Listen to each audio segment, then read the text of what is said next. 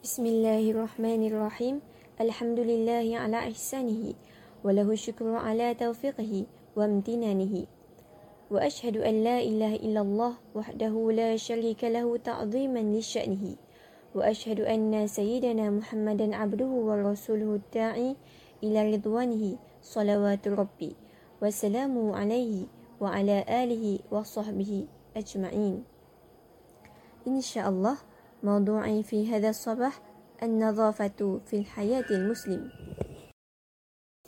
يهتم الإسلام بالنظافة فالمسلم يتوضأ للصلاة ويغسل يديه قبل الطعام وبعده. ويجب أن يكون المسلم دائما نظيفا في بدنه وثوبه. وإضافة إلى نظافة الفرد يجب أن نحافظ أيضا على نظافة الأماكن كالبيوت والحدائق والطرق. فلا نرمي المهملات من علبة فارغة وكيس مأكولات إلا في سلة المهملات لأن نظافة البلد دليل على نظافة أهله. لنتعاون جميعا من أجل ذلك.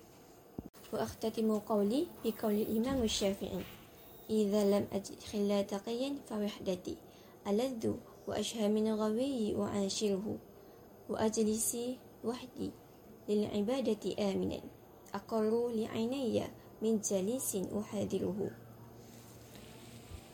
وبالله التوفيق والهداية والسلام عليكم ورحمة الله تعالى وبركاته